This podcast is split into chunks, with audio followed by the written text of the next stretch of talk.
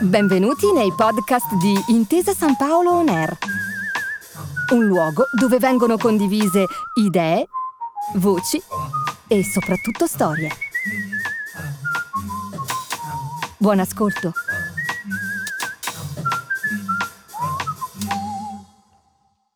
Ho studiato a Torino, ci tenevo molto ad avere i voti molto alti, a essere brillante all'università e ci tenevo a trasferirmi all'estero dopo gli studi. Cosa che feci? Mi trasferì in Germania, ma la vita a quel punto mi ha sorpreso. Ho conosciuto mio marito e due anni dopo, all'età di 27-28 anni, mi trovai a Vienna con una bambina in braccio, con mio marito che stava via 3-4 giorni a settimana, da sola. Per fortuna sono finita in Austria. Dico sono finita, ma in realtà è stata una scelta.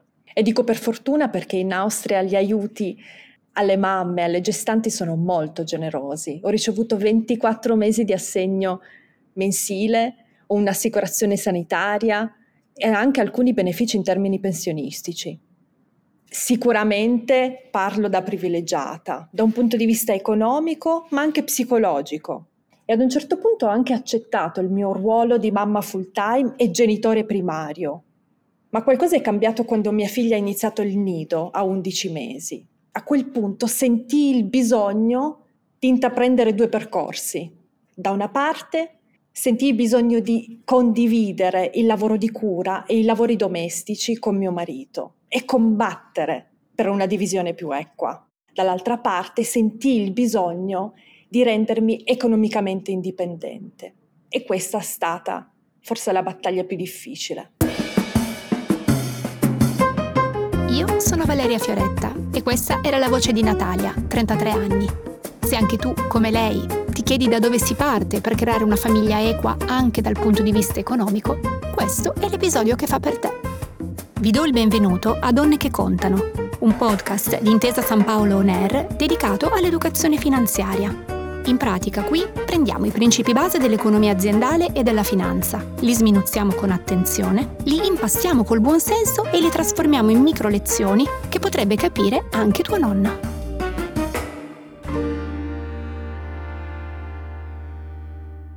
La famiglia, in senso ampio, sono persone che vivono nella stessa abitazione tra loro legate da un rapporto affettivo. Esistono famiglie elementari e famiglie complesse. Andiamo da un nucleo unipersonale fino a un clan allargato in cui le persone anziane vivono insieme a figli e nipoti in una proprietà condivisa. Parlando di famiglia, si ricorre più spesso ad analogie sportive. Lavoriamo in team, ci sosteniamo perché siamo una squadra e via dicendo. Ma visto che in questo podcast parliamo di denaro, io preferisco accostare l'istituzione familiare a un'impresa. Sono entrambi progetti nei quali si apporta un capitale sociale iniziale, si sostengono dei costi e si ricevono degli utili. Per semplificare questa analogia, prendiamo in considerazione un modello familiare semplice, la coppia. Il capitale sociale, in questo caso, è costituito dai fondi personali e dai possedimenti che ciascuno porta in dote quando si decide di condividere la stessa residenza. Parliamo di immobili, di mobili, di contanti, di automobili. Questo capitale iniziale viene alimentato con delle entrate generate attraverso il lavoro. Così si ripagano i costi necessari a mantenere in piedi la famiglia, cioè l'abitazione, il cibo e il tempo libero. Anche se non c'è un vero e proprio utile, una famiglia può aumentare la propria ricchezza attraverso scelte sagge o fortunate. Può spendere questa ricchezza per godersela, oppure investirla per migliorare il proprio stile di vita o pensare al proprio futuro. Questa analogia così lineare si scontra con la complessità del reale. Le persone che compongono la coppia potrebbero avere estrazioni economiche e redditi differenti, stili di vita dissimili e un rapporto con il denaro peculiare, spesso conseguenza dell'educazione e della formazione ricevute. La mia esperienza di figlia, compagna e amica mi ha insegnato che praticamente tutte le coppie si trovano prima o poi a divergere, litigare, se non a zuffarsi e lasciarsi per via del denaro. Questa triste regola non risparmia né le coppie benestanti né quelle più modeste. Questi diverbi diventano la scusa per allargare il conflitto e in sostanza il denaro funge da detonatore del disaccordo. Le differenze economiche e anche attitudinali nei confronti del denaro ci sono sempre state. Tuttavia, a mio parere, esse non determinano di per sé la fine di un progetto familiare. Essere persone molto diverse non è un motivo sufficiente per smettere di amarsi. Il peccato mortale, secondo me, essere superficiali e soprattutto non essere chiari. Una strada old fashion, ad esempio percorsa dai miei genitori, era quella della totale condivisione. Mio padre e mia madre erano coetanei, avevano un'estrazione economica simile, guadagnavano la stessa cifra. Erano soggetti assennati, avevano uno stile di vita sobrio, amavano fare le stesse cose. Avevano solo conti condivisi, case cointestate, avevano persino comprato bot e CCT in uguale quantità. Ogni tanto litigavano, ma non per i soldi. Quando io e il padre di mio figlio ci siamo costituiti famiglia, io ero una lavoratrice dipendente spendacciona con un bilocale di proprietà e pochi soldi da parte. Lui era un libero professionista con dieci anni più di me, che viveva in affitto ma con risparmi più corposi. La situazione era ben più complessa rispetto a quella dei miei genitori e c'erano tutti gli elementi per infilarsi in una situazione potenzialmente penalizzante per l'una o per l'altro. Non è successo. Forse perché non siamo due tipi particolarmente romantici. Ci siamo parlati e abbiamo trovato una soluzione che funzionasse per entrambi. Ho venduto la mia casa da single e ne abbiamo comprata una di famiglia finanziata in egual misura, direi quasi al centesimo. Idem con l'auto. Abbiamo aperto un conto con cui sostenere i costi comuni e questo conto, tuttora, lo alimentiamo in modo equipollente e a scadenze regolari. Le spese voluttuarie tipo i suoi sci carving verde fluo e il mio pranzo stellato con le amiche, vengono pagate con i risparmi personali. Conosco però coppie che hanno optato per una gestione più fluida del denaro, in cui le spese sono spartite in modo spannometrico. Tu le utenze, io la spesa, tu la benzina, io la rata dell'auto. Ne conosco altre che tengono tutto rigorosamente separato, anche dopo la nascita di un figlio, senza neppure possedere un conto corrente comune, e vanno avanti da anni facendo dei conguagli a fine mese. Tra moglie e marito non mettere il dito, dice il proverbio. E infatti non ritengo che queste soluzioni siano a priori migliori o peggiori della mia. Per definizione, una soluzione è tale se funziona. Se la coppia ne è soddisfatta, perché porsi problemi? Ma se non è soddisfatta, come si fa? Vorrei che ce lo spiegasse la mediatrice familiare Paola Migliore. In effetti, quando una coppia si rivolge al mediatore familiare, il più delle volte ha già deciso di separarsi, anche se nella maniera meno conflittuale possibile, noi mediatori li aiutiamo a trovare un accordo ragionevole che possa andare bene per entrambi, che di solito comprende anche gli aspetti patrimoniali. Qui però mi chiedevi come si possa evitare di arrivare a questo punto di non ritorno. In generale hai ragione quando mi dici che la mancanza di chiarezza può portare a una crisi di coppia. Mi riferisco alla mancanza di chiarezza anche verso se stessi. Se non autochiarisco le mie priorità e non le condivido, come posso fare delle scelte consapevoli insieme a un'altra persona? La vita all'interno di una relazione richiede bilanciamenti frequenti. Per questo è importante riuscire a parlarsi in modo autentico, a riconoscere i bisogni reciproci, le aspirazioni. Questo dovrebbe almeno permettere di evitare le incomprensioni maggiori. Certo, all'inizio di una relazione nella fase romantica può sembrare antipatico badare ai soldi, eppure sarebbe utile farci caso proprio in quel momento. Il denaro e il modo in cui ci rapportiamo al denaro sono una specie di cartina di tornasole che mette a nudo parti della nostra indole ma anche l'educazione ricevuta e la nostra propensione a condividere. Quindi parlare esplicitamente di soldi non andrebbe visto come un tabù. Anzi, bisognerebbe parlare di denaro prima di imbastire un progetto a lungo termine con la persona che amiamo. Se si rimanda troppo si rischiano delusioni. Mi spiego. Quante persone realmente sanno quanto guadagna o quanto spende il proprio partner? Quanti pensano che chiederglielo sia ficcare il naso? Eppure non lo è affatto, soprattutto se abbiamo un progetto familiare comune, che magari include figli o un mutuo trentennale. Ci sono coppie, per esempio, che condividono tutti i loro risparmi, ma che hanno modelli di consumo individuali diversissimi. Un hobby costoso oppure una passione per le griffe. Queste differenze, se non vengono esplicitate e concordate, alla lunga rischiano di creare risentimenti e incomprensioni, in un certo senso ci si aspetta che compiuto il passaggio all'età adulta, magicamente si diventi persone sagge e mature. Eh no, spoiler, non è sempre così. Quando ci si prepara per andare a convivere potrebbe essere utile stilare un bel piano di ripartizione delle spese. Come accennavi prima, un modo semplice e trasparente per suddividere le spese mensili è quello di aprire un conto cointestato. Il conto sarà alimentato da entrambi e verrà utilizzato per pagare le utenze domestiche, gli affitti, il condominio e così via. In questo modo si dovrebbe evitare non solo di dover decidere ogni volta chi paga cosa, ma anche la spiacevole sensazione che sia sempre uno dei due a pagare. Non è detto che il contributo debba essere alla pari. Il partner che guadagna meglio potrebbe contribuire di più alle spese comuni. Non c'è una regola fissa, l'importante è che sia una decisione condivisa. Sarebbe meglio se ci lasciassimo guidare dal nostro personale senso di equità, senza farci influenzare troppo dai luoghi comuni. Quindi sì, i soldi sono un tema importante. Possono far litigare anche molto una coppia, o viceversa diventare un fattore che rafforza il rapporto. Infatti parlare apertamente di soldi, ossia gestire insieme le finanze familiari, aiuta a consolidare la relazione, ad aumentare la fiducia nel partner. E poi mentre discutete degli obiettivi finanziari vedrete che salteranno fuori anche i vostri desideri. Cercate di non giudicarvi a vicenda mentre ne parlate, prendetevi sul serio almeno un po'. Per cosa vogliamo risparmiare? Facciamo un bel viaggio il prossimo anno? Ci compriamo una casa in montagna? Mi piacerebbe cambiare la macchina, cosa ne pensi? Magari datevi degli obiettivi precisi che si possano quantificare anche nelle tempistiche. Mi tocca intromettermi. Sei qui da poco? Bene. Sappi che al budgeting, ai progetti e al risparmio finalizzato abbiamo dedicato un intero episodio. Se vuoi approfondire questi concetti, ti consiglio di ascoltarlo.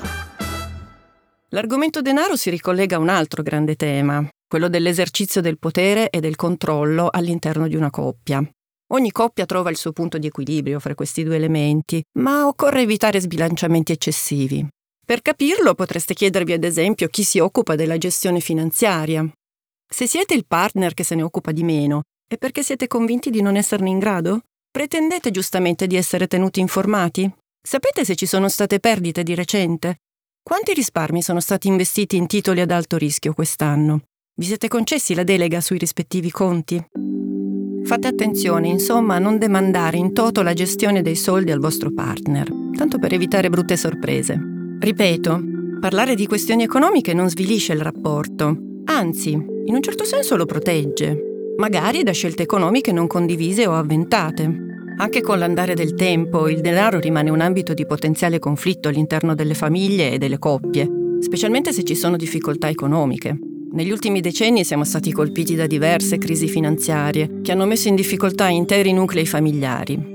Coppie che potevano contare su un discreto tenore di vita hanno dovuto ridimensionarlo drasticamente. È vero che quando l'insoddisfazione dilaga e i problemi economici si mescolano a quelli di relazione, diventa difficile trovare una soluzione. Ancora una volta, comunicare in modo semplice e trasparente può essere d'aiuto. Chiedersi come vanno le cose strada facendo. Guardare insieme i conti. Capire esattamente quanti soldi ci sono e quanti se ne spendono. Vi assicuro che è un esercizio molto utile, in ogni momento. In effetti è intuibile. In condizioni di difficoltà economica si moltiplicano i fronti di discussioni, si arroventano le conversazioni e il dialogo si fa difficile. Mi piacerebbe capire con l'aiuto di Paola se è possibile imparare a litigare bene, cioè a rendere fruttuoso il conflitto. Quando insorgono delle difficoltà, il mio consiglio è cercate di non farvi sovrastare. Spezzettate i problemi piuttosto, suddivideteli in parti gestibili, sondate insieme tutte le alternative, siate creativi. Come già dicevo prima, non esiste una soluzione, ma esiste la vostra soluzione, che deve soddisfare entrambi, e non ubbidire per forza ai dettami sociali o a quanto appreso dalle famiglie di origine. Sforzatevi di rispettare le opinioni dell'altro, anche nelle discussioni più accese. Non abbiate timore di litigare. È normale. Cercate piuttosto di tenere a mente che quando si è sulla stessa barca, puntare il dito contro l'altro non aiuta ad uscire da una secca. Le soluzioni vanno cercate insieme, come due alleati, e non come due antagonisti. Se volete sapere la mia posizione personale, è giusto che le persone componenti la coppia badino a soddisfare le esigenze della famiglia ma pensino anche al proprio futuro fuori da essa. Lo dico da una prospettiva di genere. Sapersi responsabili di sé e per sé è un grande boost per l'autostima. Guardarsi al mattino allo specchio e dirsi non importa cosa succederà, ma io, con la mia volontà e la mia intelligenza, ho fatto in modo di cadere in piedi. È una bellissima soddisfazione. Non lo dico perché penso che ci si debba lasciare o separare o che tutto finisca o finisca male. Però bisogna sforzarsi di immaginare scenari possibili e preparare il paracadute.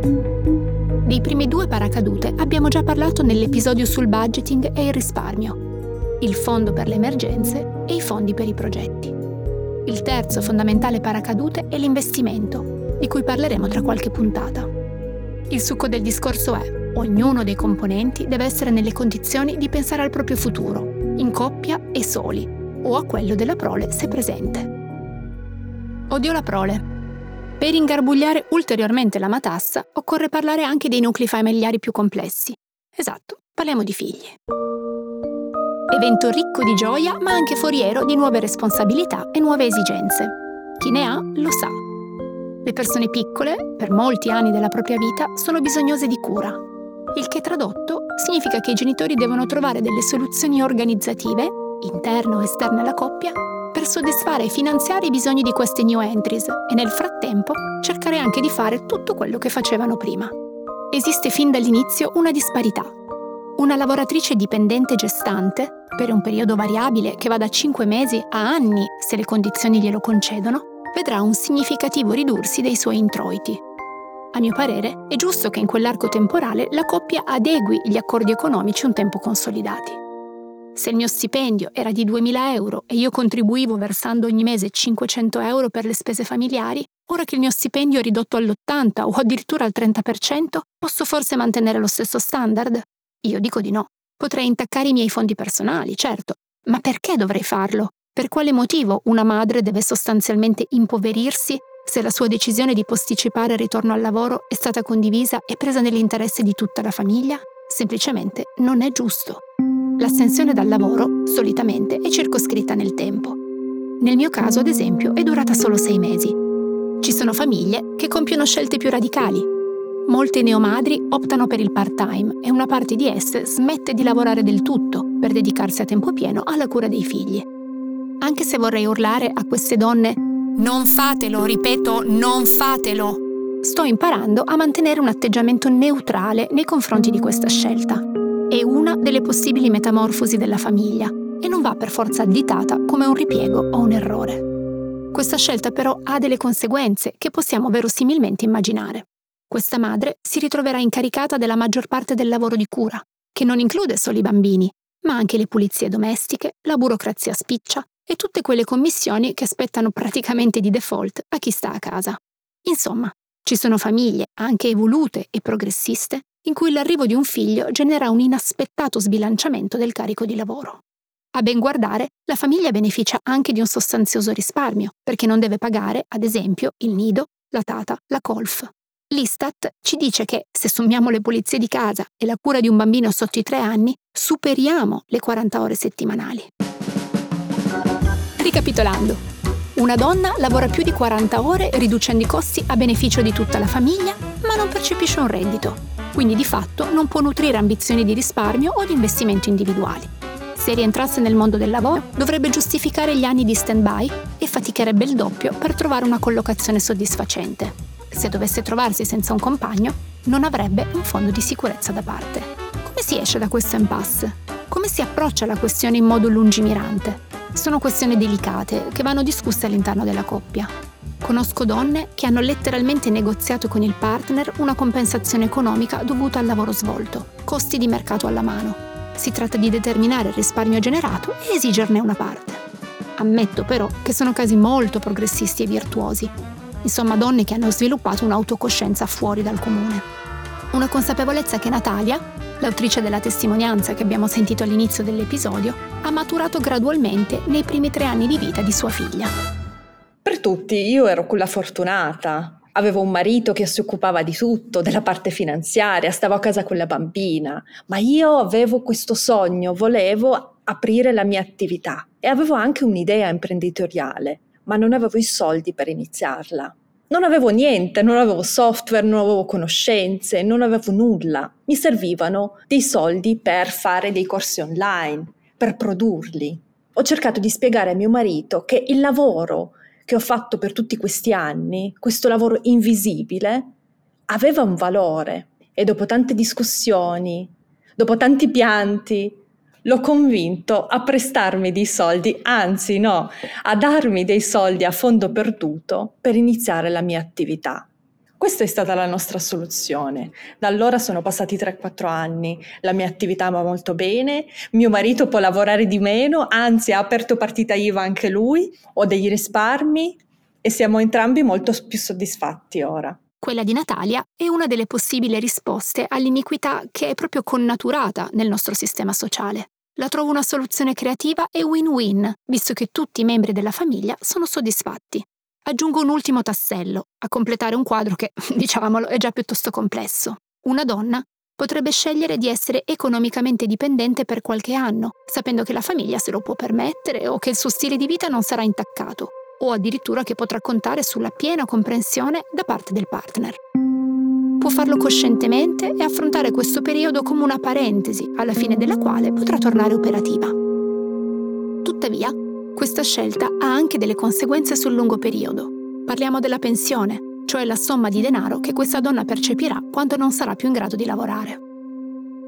Lo so che quando si è giovani è difficile figurarsi vecchi, ma la pensione determina lo stile di vita che potremo permetterci quando saremo persone senior bisognose di cure. Non è un dettaglio ed è giusto tenerne conto quando ci asteniamo da lavorare per 5 anni o scegliamo un part-time. È di questo che parleremo nel prossimo episodio, che è dedicato alla previdenza sociale e alla previdenza complementare.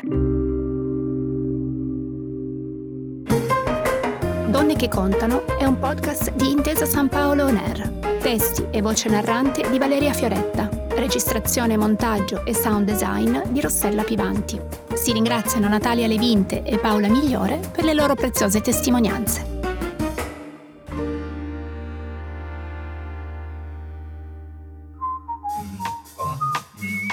Grazie per aver ascoltato i podcast di Intesa San Paolo On Air. Al prossimo episodio.